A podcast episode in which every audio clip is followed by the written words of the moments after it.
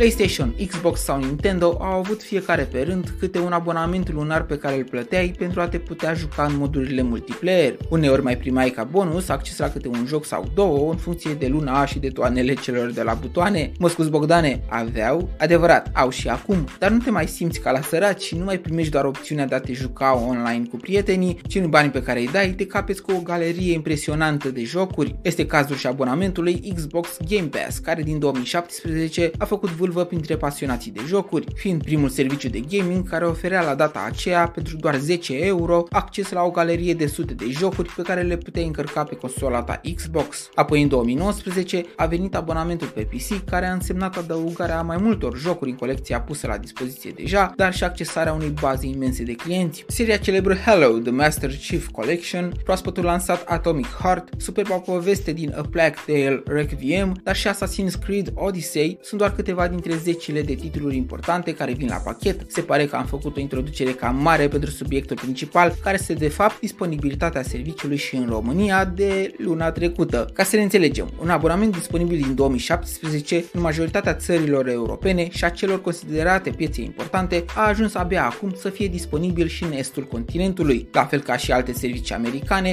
precum cel de streaming Apple TV Plus, s-a considerat că suntem încă în grupa a doua valorică atunci când vine vorba despre importanța consumatorilor de la noi din țară. Eu nu pricep ce cu la asta a acestor firme. În special pe partea de jocuri, eu cred că țara noastră a arătat o dezvoltare și o deschidere a pieței extraordinar de mare. Ubisoft România tocmai a plinit 30 de ani, iar Electronic Arts au birouri aici din 2005 și nu mai zic de Microsoft, proprietarul Xbox, care se află pe melagurile noastre din 92. Dar ideea de bază este că dacă nici la jocuri nu merităm să fim băgați în seamă din prima zi, atunci nu știu ce să mai cred. Adică serios, anul acesta se ține până și campionatul mondial al jocurilor electronice la Iași. Deci, dacă nici la noi nu sunt clienți pentru segmentul acesta, totuși, utilizatorii de Xbox de la noi din țară oricum au avut un trai greoi din prima zi de apariție chiar și a vechiului abonament Xbox Live și s-au descurcat prin înregistrarea conturilor pe altă țară și cumpăra carduri de reîncărcare dedicate ei. La fel s-a întâmplat și cu Game Pass-ul după lansarea sa, românașii s-au descurcat onorabil, mai ales pe PC, unde au folosit VPN-uri și multe alte tricuri și tweak-uri pentru a putea păcăli sistemul și a accesa librăria imensă de titluri. Bogdamen sunt și zic slavă Domnului că acum se pot accesa toate funcțiile unei console care se comercializează la noi în țară din 2005. Sper că ați sesizat ironia. Ce pot să zic, tot răul spre bine și să fie primită această favoare din partea zeului jocurilor pentru că cei aproximativ 75 de lei lunar îți dau posibilitatea să joci sute de titluri pe care ai fi dat pe unul singur de 5 ori mai mult. Gata cu vorbăreala, luăm joystick-ul la hoinereală și spor la joacă. Pe curând!